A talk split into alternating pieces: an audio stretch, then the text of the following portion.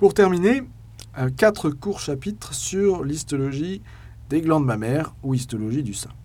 Alors tout d'abord, quelques mots sur euh, le développement des glandes mammaires et quelques mots d'introduction sur ces glandes mammaires.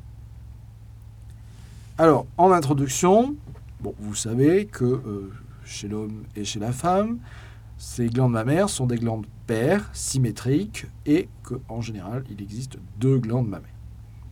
Ce sont des glandes qui sont extrêmement hormonodépendantes et qui correspondent à des caractères sexuels secondaires, à savoir qu'elles sont normalement beaucoup plus développées chez l'individu de sexe féminin que chez l'individu de sexe masculin. Sur euh, l'aspect anatomique, vous avez euh, un petit schéma sur la partie droite de la diapositive.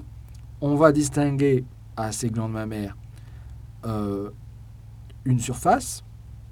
Donc la surface est en continuité avec la peau.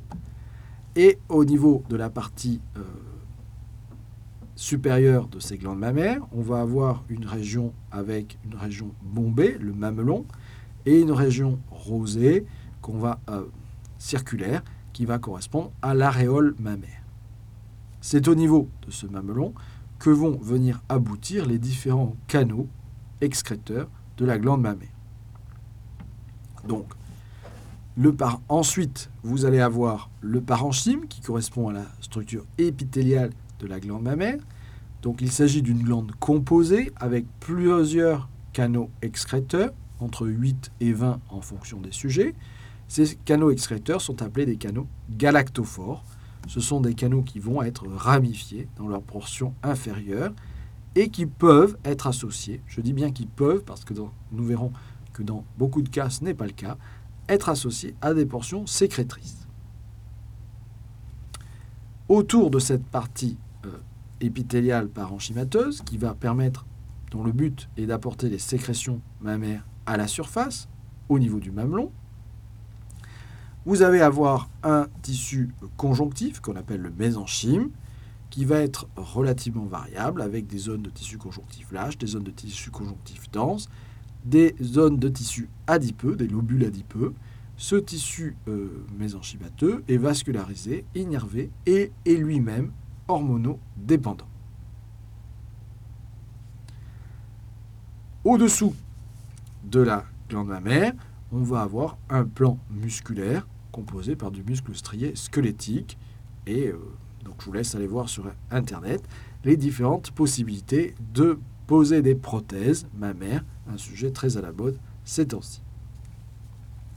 Alors, sur le plan du développement de la glande mammaire, comment ça se passe? Il existe une, zone de euh, privilégiée pour le développement des glandes mammaires qu'on appelle la crête mamelonaire. Cette crête mamelonaire va s'étendre donc du creux axillaire vers la région euh, pubienne, inguinale, et va euh, avoir, donc, ce sont des crêtes latérales, donc c'est une, ligne, mamelonaire, donc qui va se différencier vers la septième semaine du développement, et c'est au niveau de cette ligne mamelonaire épaisse, épaissie, correspond à un épaississement de l'épithélium primitif de euh, l'ectoderme, que vous allez pouvoir avoir la mise en place de prolifération épithéliale qui, dans un premier temps, vont, être des, vont s'enfoncer en profondeur sous forme de tubes pleins et ensuite se creuser de lumière pour donner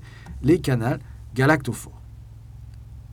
Cette présence de canal va être associée dans un premier temps à une dépression épithéliale et ensuite les berges vont s'affaisser et cette partie va donner le futur mamelon.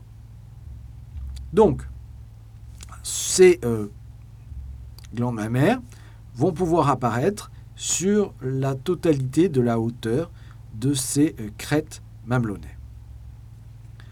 Dans l'espèce humaine, en général, et la plupart du temps, on ne va avoir que deux glandes qui vont euh, persister. Les autres, soit ne vont pas apparaître, soit vont euh, rapidement régresser.